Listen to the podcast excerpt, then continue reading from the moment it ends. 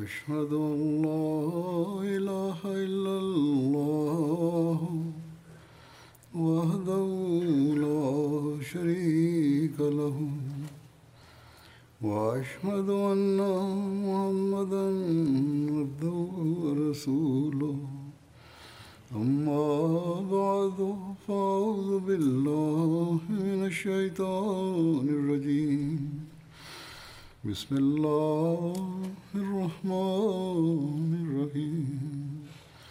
الحمد لله رب العالمين. الرحمن الرحيم. مالك يوم الدين. إياك نعبد وإياك نستعين. اهدنا الصراط المستقيم. صراط الذين أنعمت عليهم غير المغضوب عليهم ولا الضالين. عليه وسلم من إجراءات لتصدي لمكايد كفار مكة وخططهم. والآن أتناول مختصرا ذكر بعض السرايا والغزوات التي حدثت قبل معركة بدر. ثم سأسرد بإذن الله بعض استعدادات كفار مكة للحرب. سرية حمزة. وهي أول سرية أرسلها رسول الله صلى الله عليه وسلم وتسمى سرية سيف البحر أيضا. كان لواؤها أبيض وكان الذي حمله هو أبو مرثد الغنوي رضي الله عنه. لقد أرسلها النبي صلى الله عليه وسلم في شهر رمضان من السنة الأولى للهجرة وأمر عليها عمه حمزة بن عبد المطلب ومعه ثلاثون رجلا. كلهم من المهاجرين.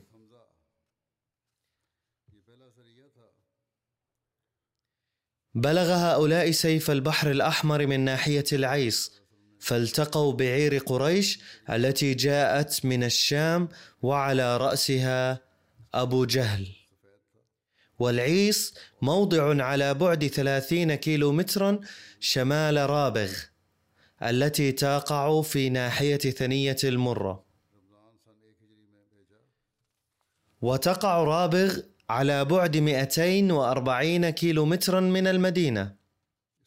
وكان فيها ماء يقال له ذنابة العيس. كثرت فيه أشجار السدر وغيره. لذلك قيل له عيس. كان بنو سليم يقطنون هذه المنطقة والقوافل التجارية لقريش المتوجهة إلى الشام كانت تمر من هنا. على أي حال التقى الفريقان حتى اصطفوا للقتال وكادت الحرب أن تنشب بينهم ولكن رئيس القبيلة توسط حتى حجز بينهم ولم يحصل قتال ورجع الفريقان. ثم كانت سرية عبيدة بن الحارث. لقد أرسل النبي صلى الله عليه وسلم مع عبيدة بن الحارث ستين رجلا من المهاجرين إلى ثنية المرة بالقرب من بطن رابغ في شوال من السنة الأولى للهجرة. فلقي عبيدة بن الحارث أبا سفيان بن حرب وهو في مئتين من أصحابه وكان بينهم الرمي ولم يصطفوا للقتال. لقد رمى ذلك اليوم سعد بن أبي وقاص أول سهم في سبيل الله ولم يحصل بين المسلمين والمشركين رمي السهام قبل هذا قط. فكان هذا أول سهم رمي في تاريخ الإسلام وكان سعد محقا بالتفاخر عليه. ثم انصرف الفريقان على حاميتهم. وثنية المرأة تقع على بعد خمسة وخمسين كيلو مترا شمال شرق مدينة رابغ. أما عن المدينة المنورة فتبعد 200 كيلومتر تقريبا. ثم كانت سرية سعد بن أبي وقاص الذي أرسله رسول الله صلى الله عليه وسلم في السنة الأولى من الهجرة أو الثانية عند البعض. في عشرين رجلا وعهد إليه أن لا يجاوز الخرار. فخرجوا على أقدامهم يكمنون النهار ويسيرون الليل حتى بلغوا الخرار. وكانوا يهدفون أن يعترضوا لعير قريش التجارية التي كانت تمر به. ولكن عندما وصلت هذه الكتيبة إلى الخرار وجدوا أن القافلة مرت بالأمس فانصرفوا دون أن تتم إيه مواجهة. والخرار هو صوت الماء الجاري وهي موضع بالقرب من الجحفة في منطقة الحجاز. ثم كانت غزوة ودان أو الأبواء. توجه النبي صلى الله عليه وسلم مع ستين أو سبعين من المهاجرين إلى ودان أو الأبواء في صفر سنة اثنين هجرية. ويرى المؤرخ ابن سعد أنها كانت أول غزوة خاضها النبي صلى الله عليه وسلم بنفسه. فقد استخلف سعد بن عبادة على المدينة.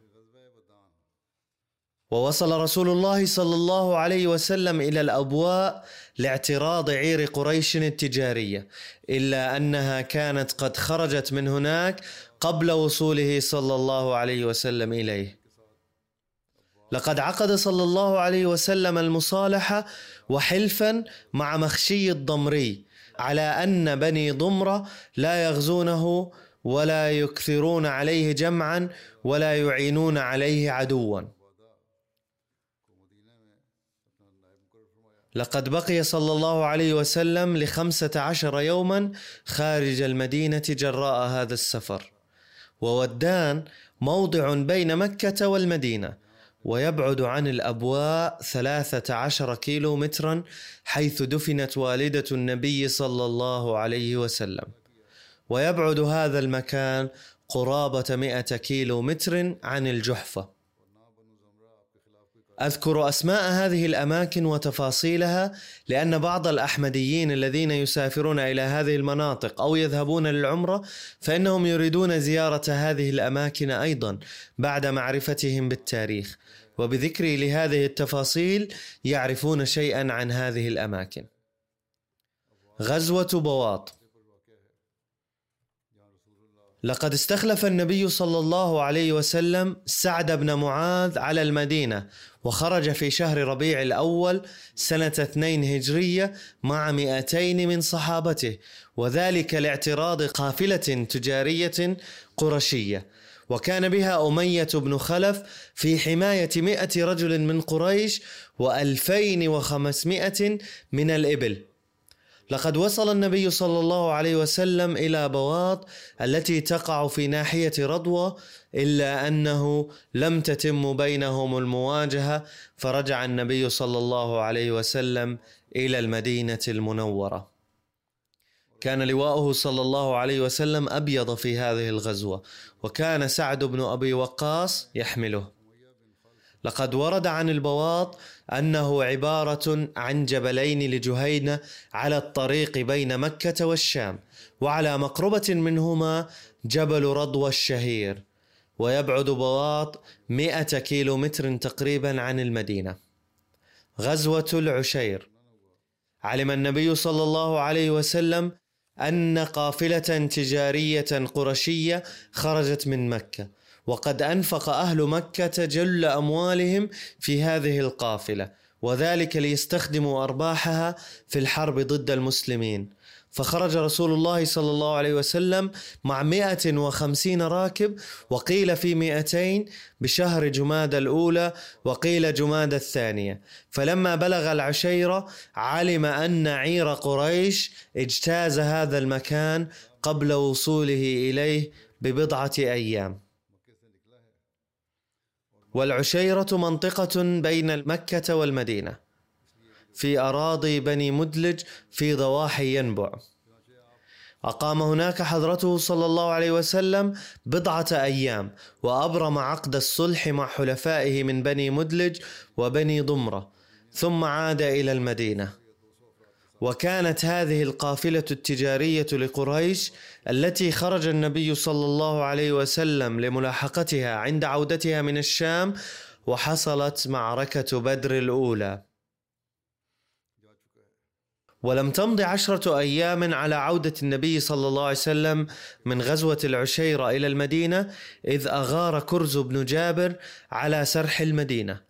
فأمر النبي صلى الله عليه وسلم على المدينة زيدا بن حارثة وخرج في طلبه مع جماعة من المهاجرين فوصل إلى وادي صفوان قرب بدر وهو واد في ضواحي بدر.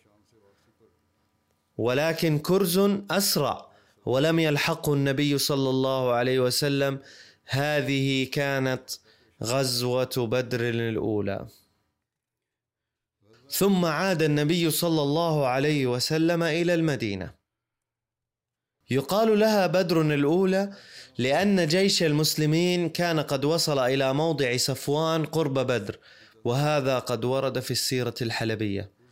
وعن كرز بن جابر كتب حضرة ميرزا بشير أحمد رضي الله عنه إن غارة كرز بن جابر هذه لم تكن غارة عادية من بدوي بل كان المهاجم قد جاء من قبل قريش غازيا المسلمين بحسب خطة معينة. بل من الممكن أنه كان ينوي إلحاق الضرر بالرسول الله صلى الله عليه وسلم ولكنه حين وجد المسلمين مستعدين اكتفى بسرقة الإبل وعاد. ومن ذلك يتبين أيضا أن قريشا كانوا قد عقدوا العزم على أن يشنوا على المدينة غارات متتالية للقضاء على المسلمين. هنا يجب أن لا يغيبن عن البال أن المسلمين كانوا قد أذن لهم بالجهاد بالسيف قبل ذلك. وكانوا قد بدأوا أعمال بدائية للدفاع عن أنفسهم إلا أنهم إلى ذلك الحين لم يكونوا ألحقوا بالكفار أي ضرر في أموالهم ونفوسهم عمليا. أما المسلمون فقد تضرروا فعلا بغارة كرز بن جابر. ومع أن المسلمين كانوا قد قبلوا تحدي قريش لكن قريشا هم الذين بدأوا الحرب. ثم كانت سرية عبد الله بن جحش. رضي الله عنه في النخلة وهي واد قرب مكة. وقد ورد عن هذه السرية أن رسول الله صلى الله عليه وسلم أمر عبد الله بن جحش على ثمانية من المهاجرين في رجب وأرسله. ولم يكن معهم أي من الأنصار وكتب له رسالة مختومة وقال له أن يفتحها بعد قطع مسافة يومين ويعمل بحسب ما ورد فيها من توجيهات ولا يجبر أيا من أصحابه على السير معه. وعندما قطع مسافة يومين فتح رسالة النبي فوجد فيها أن اذهب إلى وادي النخلة الكائن بين مكة والطائف واستطلع تصرفات قريش هناك وأخبرنا بها. فلما قرأ سيدنا عبد الله بن جحش تلك الرسالة قال علي السمع والطاعة. ثم قال لأصحابه لقد أمرني النبي صلى الله عليه وسلم أن أتوجه إلى النخلة وأستطلع أحوال قريش وأطلع النبي صلى الله عليه وسلم عليها. ونهاني عن أن أجبر أحدكم على السير معي. فمن أراد منكم الشهادة فليسر معي. ومن أراد العودة فليعد ولكن لم يعد أحدهم. وانطلقوا كلهم إلى الحجاز. في الطريق ضاع بعير سيدنا سعد بن أبي وقاص وسيدنا عتبة بن غزوان. فتخلفا عن القافلة بحثا عنها. أما عبد الله بن جحش فقد وصل إلى النخلة برفقة بقية رفقائه. فمرت بها قافلة صغيرة لقريش ومعها بضاعة قريش من الأعناب والجلود للتجارة. وكان فيها عمرو الحضرمي أيضا. فلما رأى قريش مكة المسلمون فزعوا فقابلهم سيدنا عكاشة بن محصن وكان قد حلق رأسه. فلما رآه قريش اطمأنوا وقالوا فيما بينهم لا داعي للخوف إنهم ذاهبون للعمرة. وتشاور المسلمون وقالوا فيما بينهم أنهم إذا قاتلوا قريشا فهم في آخر يوم من رجب وهو من الأشهر الحرم. وإذا انتظروا فسوف يدخل قريش حدود الحرم ليلا ولن يتمكنوا منهم. فاتفقوا أخيرا على أن يهاجموا تلك القافلة. لقد مر هذا التفصيل في ذكر الصحابة من قبل. أطلق سيدنا واقد بن عبد الله التميمي سهما على عمرو الحضرمي فقضى عليه وأسر المسلمون اثنين منهم وفر الرابع. ثم عاد سيدنا عبد الله بن جحش إلى النبي صلى الله عليه وسلم مع الجمال والأسيرين. قال لهم صلى الله عليه وسلم لم آذن لكم بالقتال في الشهر الحرام. وأبقى الجمال والأسيرين عنده ورفض أن يأخذ منهم شيئا. فالذين يقولون إن المسلمين كانوا يهدفون نهب يستهدفون نهب الأموال مخطئون. إذ لو كان ذلك هو الهدف من الجهاد لشجع النبي صلى الله عليه وسلم أفراد السرية ولقال لهم أحسنتم. لكنه استنكر فعلهم وخطأهم. وفي الطرف الآخر أثارت قريش ضجة أن المسلمين هتكوا حرمة الشهر الحرام. ولما كان المقتول أي عمرو بن الحضرمي رئيسا وكان حليفا لعتبة بن ربيعة سيد قريش فقد أشعل هذا الحادث نار غضب قريش وبدأوا يستعدون للهجوم على المدينة بشدة أكثر من ذي قبل.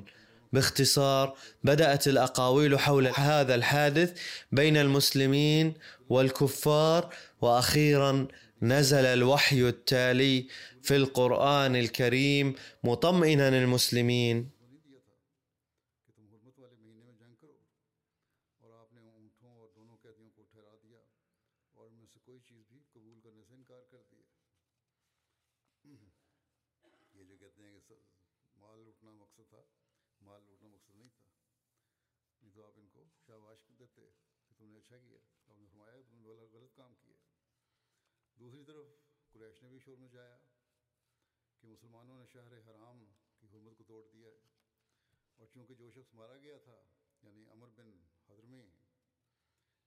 اچھا آدمی تھا اور پھر وہ عتبہ بن ربیعہ رئیس مکہ کا حلیف بھی تھا۔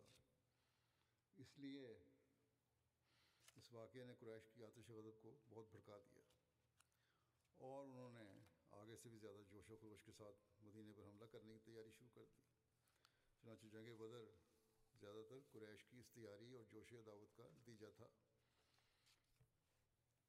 الغرض اس واقعے پر مسلمانوں اور کفار ہر دو میں بہت سی باتیں ہوئیں۔ أي يسألونك عن الشهر الحرام وعن القتال فيه فقل إن القتال فيه كبير. أي ذلك كفر بالشهر الحرام وبالمسجد الحرام. أي هتك حرمتهما. وإخراج سكان منطقة الحرم منها كما كان المشركون يفعلون. كل ذلك أشد شناعة عند الله من القتال في الشهر الحرام. لا شك أن إثارة الفتنة في الأرض في الشهر الحرام أسوأ من القتل الذي يكون بهدف القضاء على الفتنة.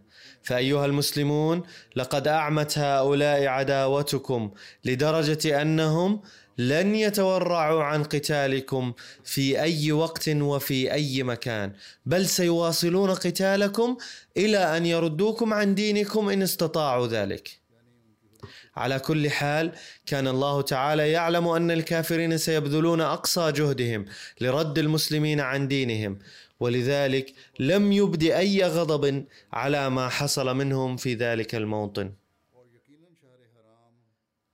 والثابت من التاريخ أن زعماء قريش كانوا يواصلون دعايتهم الدموية ضد الإسلام حتى في الأشهر الحرم أيضا بل كانوا يزدادون نشاطا لتنفيذ أعمالهم المفسدة في الأشهر الحرم مستغلين المناسبات والأسفار التي كانت تقام في هذه الأشهر.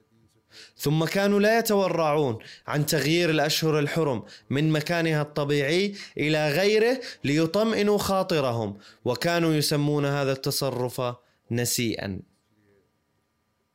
كان من الطبيعي أن يطمئن المسلمون بهذا الوحي الرباني كما أنه هدأ من غضب قريش أيضا إلى حد ما بعد أن علموا بنزوله. وفي هذه الأثناء وصل أناس من الكفار إلى المدينة يطالبون الرسول صلى الله عليه وسلم بإطلاق سراح الأسيرين الكافرين. ولكن سعد بن أبي وقاص وعتبة لم يكونا قد وصلا إلى المدينة بعد وكان النبي صلى الله عليه وسلم يخاف عليهما خوفا كبيرا بأنهما لو وقعا في أيدي قريش فسوف يقتلاهما ولذلك رفض صلى الله عليه وسلم فك الأسيرين وقال لن أطلق سراحهما إلا بعد وصول صاحبي إلى المدينة. ولما وصل سعد وعتبة إلى المدينة بسلام خلى سبيل الأسيرين الكافرين مقابل الفدية. ثم هناك غزوة بدر الكبرى التي قد سميت في القرآن الكريم يوم الفرقان. وقال حضرة الخليفة الأول للمسيح الموعود عليه السلام رضي الله عنه كان فرقان النبي صلى الله عليه وسلم هو يوم معركة بدر الذي هلك فيه الصناديد الأبطال للأعداء وانتصر المسلمون وغلبوا.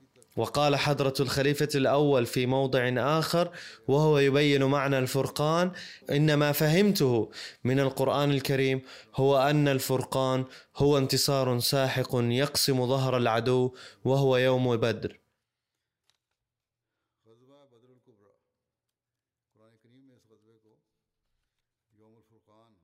وتسمى هذه الغزوة غزوة بدر الثانية وبدر الكبرى وبدر العظمى وبدر القتال أيضا. بلغ النبي صلى الله عليه وسلم أن أبا سفيان قادم من الشام مع قافلة تجارية لقريش. تضم مئة جمل وقد استثمرت فيها قريش أموالا طائلة ومن كان منهم يملك مثقالا أي بضع أنسات من الذهب أو المال فكان أيضا قد استثمرها في هذه القافلة التجارية ويقال أن أموالا طائلة قد استثمرت فيها. وكانت في هذه القافلة أربعون شخصا وفي رواية سبعون. وهي نفس القافلة التي كان النبي صلى الله عليه وسلم قد خرج للتصدي لها من قبل أيضا. ووصل لهذا الغرض إلى مكان يدعى العشيرة. ولكن القافلة كانت قد سارت من هناك إلى الشام قبل وصوله. خرج النبي صلى الله عليه وسلم لهذه المعركة في جماد الأولى أو جماد الآخرة من العام الثاني الهجري. عندما بلغه أنها راجعة من الشام دعا المسلمين للخروج معه للقائها وقال إنها قافلة تجارية لقريش فيها أموالها فاخرجوا للتصدي لها لعل الله تعالى يعطيكم الغنائم. بعض الناس الذين يتحينون الفرص للطعن والاعتراض أو يكونون قليل علم يعترضون هنا ويقولون بأن المسلمين بعد هجرتهم إلى المدينة بدأوا السلب والنهب. ويستدل هؤلاء المعترضون على صحة قولهم بمطاردة المسلمين لقافلة قريش هذه. والحق أن اعتراضهم هذا ليس إلا حمقا وغباء وجهلا مطبقا بأحوال الحرب في ذلك العصر. إذ لم يكن التعرض لتلك القافلة التجارية محل اعتراض ابدا. وقد تناول حضرة مرزا بشير أحمد هذا الموضوع مفصلا في كتابه سيرة خاتم النبيين فقال ليس في خروج المسلمين للتصدي لتلك القافلة التجارية مدعاة للاعتراض أبدا وذلك للأسباب التالية. الأول هذه القافلة التجارية التي خرج المسلمون للتصدي لها كانت قافلة غير عادية إذ كان لكل فرد من قريش ذكر أو أنثى سهم في أموالها مما يدل على أن زعماء قريش كانوا ينوون استخدام أرباح تجارة هذه القافلة التجارية في قتال المسلمين. والثابت تاريخيا أن هذه الأرباح التجارية هي التي قد أنفقت لإعداد العدة لمعركة أحد.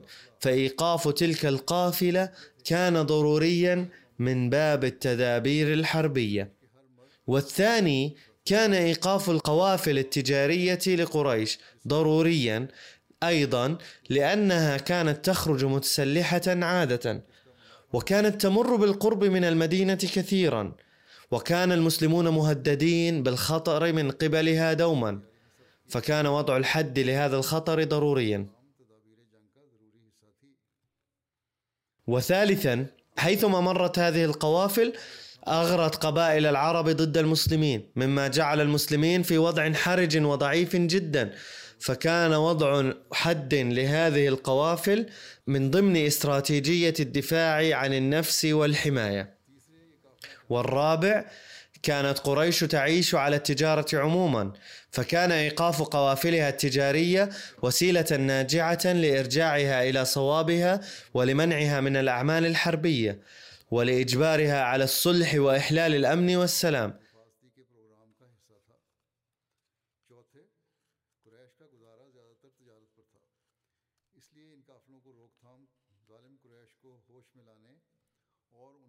في هذا العصر أيضا يفرض بعض البلاد أنواع الحظر على البلاد الأخرى منعا للحرب ولا شك أنها تفرضها بطريقة خاطئة وظالمة إلا أن فرض الحظر هي ضمن الاستراتيجية الحربية. ولكن لم تكن الغاية من إيقاف هذه القوافل السلب والنهب بل كما صرح القرآن الكريم لم يرغب المسلمون في التصدي لهذه القافلة التجارية طمعا في الأموال وإنما لأن التصدي لها أخف أذى وأقل مشقة.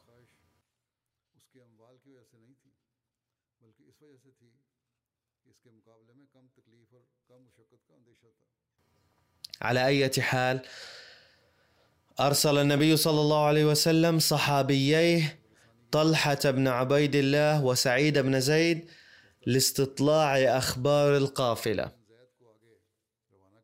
وانطلقا من المدينة وعندما عادا إلى المدينة بعد الاستطلاع عن القافلة علما أن النبي صلى الله عليه وسلم قد خرج منها سلفا فانطلقا إلى البدر ولقيا النبي صلى الله عليه وسلم في الطريق حين كان راجعا بعد التفرغ من غزوة بدر. لذلك لم يتمكنا من الاشتراك في غزوة بدر. ولكن النبي صلى الله عليه وسلم وضع لهما نصيبا من الغنائم. ومن ناحية ثانية تلقى أبو سفيان خبرا من جواسيسه أن النبي صلى الله عليه وسلم قد خرج مع أصحابه للهجوم على هذه القافلة التجارية. يقال أيضا إن شخصا لقي أبا سفيان وأخبره أن النبي صلى الله عليه وسلم كان عازما منذ البداية على سد طريق القافلة وأنه تركه في الطريق ينتظر عودة القافلة. فذعر أبو سفيان بشدة بسماع هذا الخبر فاستأجر ضمضم بن عمرو الغفاري فبعثه إلى مكة وأمره أن يخبرهم أن محمدا قد خرج مع أصحابه للهجوم على قافلتكم. فانطلق ضمضم مسرعا. عندما وصل رسول أبي سفيان إلى مكة بدأ يصرخ وهو في حالة موحشة كعادة العرب وقال يا أهل مكة إن محمدا صلى الله عليه وسلم قد خرج مع أصحابه للهجوم على قافلتكم فأنقذوها. ومن ناحية ثانية كان أبو سفيان مستمرا في سفره اخذا المعلومات بشطارة ومتحاشيا جيش المسلمين. ووصل إلى نبع بدر فسأل شخصا هل رأيت احدا هنا؟ قال جاء هنا رجلان واناخا بعيرهما قرب هذا التل ورجعا بعد أخذ الماء. ذهب أبو سفيان إلى حيث برك الجملان ورأى الأبعرة هنالك فحمل بعرة وكسرها ووجد فيها نواة التمر فقال هذا علف يثرب. وفهم أن أهل المدينة موجودون في مكان قريب من هنا. فعاد إلى قافلته مسرعا وأخذ أصحابه إلى شاطئ البحر منحرفا عن الطريق العادي المعروف. ومر من هنالك مسرعا تاركا ميدان بدر جانبا. وبهذا الشأن هناك رؤيا غريبة رأتها عاتكة بنت عبد المطلب وقد ثبت صدقها. علما أن عاتكة بنت عبد المطلب كانت عمة النبي صلى الله عليه وسلم ووالدة أم المؤمنين أم سلمة رضي الله عنها. وهناك رأيان عن إسلام عاتكة. قال البعض إنها أسلمت أما الأغلبية فيرون أنها لم تسلم. وقد رأت عاتكة بنت عبد المطلب قبل قدوم ضمضم مكة بثلاث ليال رؤيا أفزعتها. فبعثت إلى أخيها العباس بن عبد المطلب. فقالت له يا أخي والله لقد رأيت الليلة رؤيا أفظعتني وتخوفت أن يدخل على قومك منها شر ومصيبة فاكتم عني ما أحدثك به. فقال لها وما رأيت؟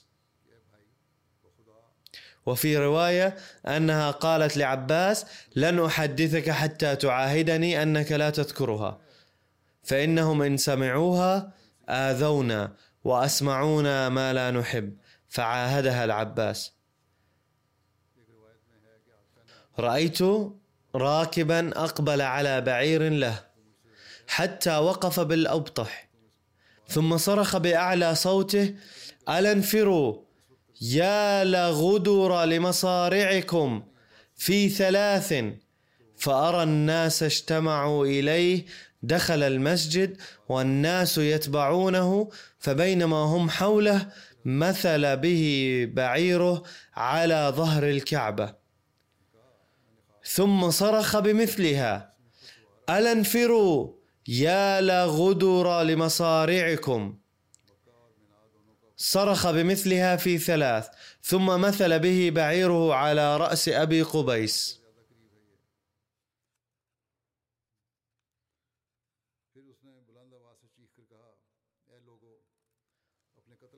وقد ورد عن جبل أبي قبيس أنه جبل معروف في شرق مكة فصرخ بمثلها. ثم أخذ صخرة فأرسلها فأقبلت تهوي حتى إذا كانت بأسفل الجبل ارفضت فما بقي بيت من بيوت مكة ولا دار إلا دخلتها منها فلقة. قال العباس والله إن هذه لرؤيا وأنت فاكتميها ولا تذكريها لأحد.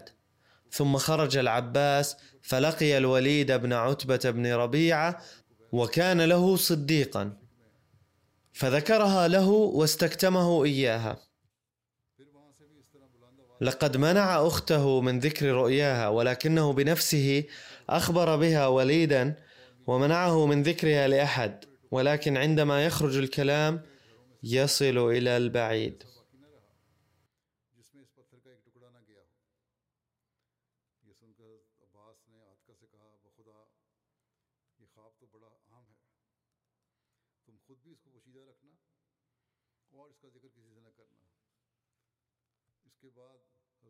فذكرها الوليد لأبيه عتبة ففشى الحديث بمكة حتى تحدثت به قريش في أنديتها. قال العباس رضي الله عنه فغدوت لأطوف بالبيت وأبو جهل بن هشام في رهط من قريش قعود. يتحدثون برؤيا عاتكة فلما رآني أبو جهل قال يا أبا الفضل إذا فرغت من طوافك فأقبل إلينا. فلما فرغت أقبلت حتى جلست معهم. فقال لي أبو جهل يا بني عبد المطلب متى حدثت فيكم هذه النبية؟ قال قلت وما ذاك؟ قال تلك الرؤيا التي رأت عاتكة. قال فقلت وما رأت؟ قال يا بني عبد المطلب يا بني عبد المطلب أما رضيتم أن يتنبأ رجالكم؟ وأشار بذلك إلى رسول الله صلى الله عليه وسلم حتى تتنبأ نساؤكم؟ ما تلك الرؤيا التي رأت عاتكة؟ قال العباس فقلت وما رأت؟ فقال أبو جهل قال رأيت راكبا أقبل على بعير ثم صرخ بأعلى صوته ثم أخذ صخرة من الجبل وأرسلها. باختصار ذكر الرؤيا كلها ثم قال فسنتربص بكم ثلاثا فإن يك ما قالت حقا فسيكون وإن مضت الثلاث ولم يكن نكتب عليكم كتابا نعلقه في الكعبة أنكم أكذب أهل بيت في العرب. قال العباس فوالله ما كان مني إليه كبير إلا أني جحدت ذلك وأنكرت أن تكون رأت شيئا ثم تفرقنا. فلما أمسيت لم تبق امرأة من عبد من بني عبد المطلب إلا أتتني فقالت أقررتم لهذا الفاسق الخبيث أن يقع في رجالكم. ثم قد تناول النساء وأنت تسمع. ثم لم يكن عندك غير لشيء مما سمعت. فنساء الأسرة أثرن غيرته. قال العباس قد والله فعلت ما كان مني إليه من كبير. وأيم الله لا تعرضن له. فإن عاد لأكفينكنه قال فغدوت في اليوم الثالث من رؤيا عاتكة. وأنا حديد مغضب. أرى أني قد فاتني منه أمر أحب أن أدركه منه. فدخلت المسجد فرأيت أبا جهل وكان رجلا خفيفا حديد اللسان. فوالله إني لأمشي نحوه أتعرضه ليعود لبعض ما قال فأقع به. قال إذ خرج نحو باب المسجد الحرام يشتد. فقلت في نفسي ما له لعنه الله. أكل هذا فرق مني أن أشاتمه؟ قال وإذا هو قد سمع ما لم أسمع صوت ضمضم بن عمرو الغفاري وهو يصرخ ببطن الوادي واقفا على بعيره قد جدع بعيره وحول رحله وشق قميصه وهو يقول يا معشر قريش اللطيمة اللطيمة أموالكم مع أبي سفيان قد عرض لها محمد في أصحابه لا أرى أن تدركوها. أي أسرعوا حتى تدركوها فلا أرى أن تدركوها.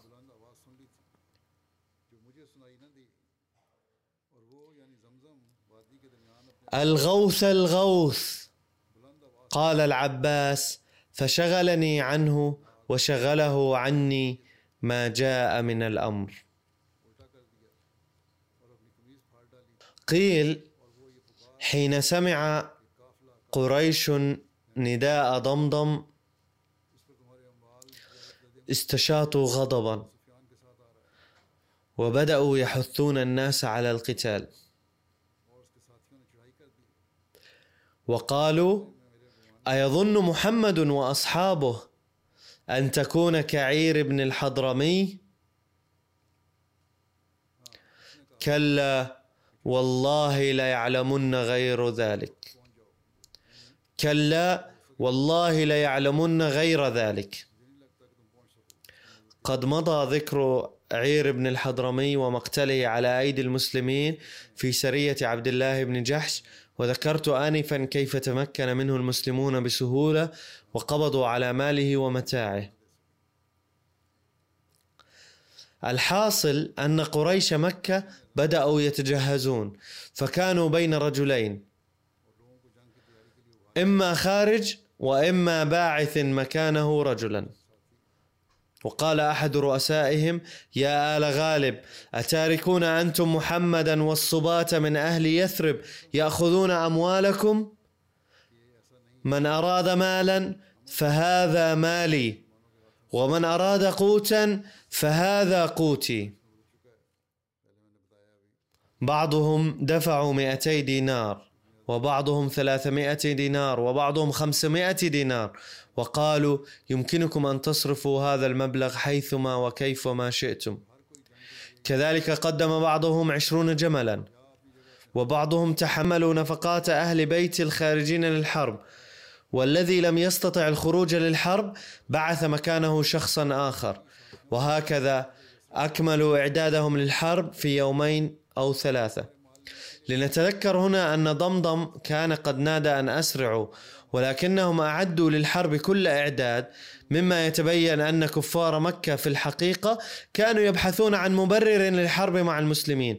وإلا لو كان الهدف مجرد حماية القافلة لخرجوا وفق النداء فورا وأخذوا معهم ما وجدوا من أسلحة ولكنهم لم يفعلوا ذلك بل خرجوا بعد أن أعدوا للحرب بدلا من حماية القافلة.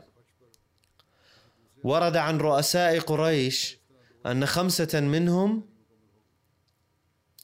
أمية بن خلف وعتبة وشيبة بن ابني ربيعة وزمعة بن الأسود وحكيم بن حزام استقسموا بالأزلام فخرج لهم القدح الناهي. أي المكتوب عليه لا تفعل. فأجمعوا على المقام وعدم الخروج. فجاءهم أبو جهل لعنه الله فأزعجهم. وأعانه على ذلك عقبة بن أبي معيط والنضر بن الحارث. وقال عبد عتبة وشيبة لسيديه بأبي وأمي أنتما والله ما تساقان إلا لمصارعكما. فأرادا, فأرادا عدم الخروج فلم يزل بهما أبو جهل حتى خرجا عازمين على العود عن الجيش.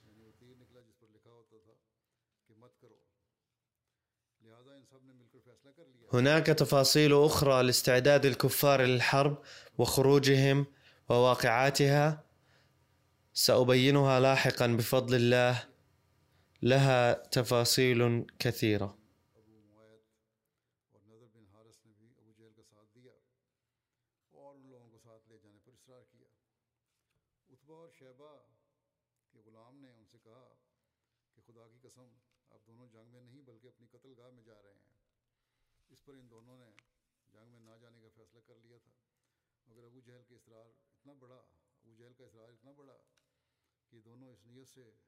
سب کے ساتھ جانے پر تیار ہو گئے کہ راستے سے واپس آ جائیں گے۔ جنگ کے لیے کفار کی تیاری اور روانگی کی مزید تفصیل جو ہے اور اس کے واقعات ہیں انشاءاللہ آئندہ بیان ہوں گے۔ کافی تفصیلی بات ہے۔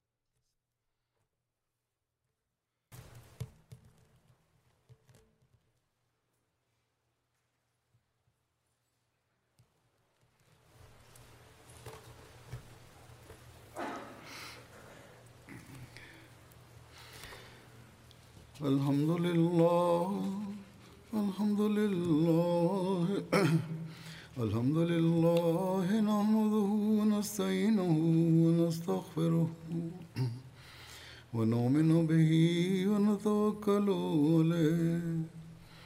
ونعوذ بالله من شرور أنفسنا ومن سيئات أعمالنا. من يهده الله فلا مضل له ومن يضلل فلا هادي له. ونشهد أن لا إله إلا الله ونشهد أن محمدا عبده ورسوله. عباد الله رحمكم الله إن الله يأمر بالعدل واللسان. وإيتاء ذي القربى. وينهى عن الفحشاء والمنكر والبغي. يعظكم لعلكم تذكرون. اذكروا الله يذكركم. وادعوه يستجب لكم. ولذكر الله أكبر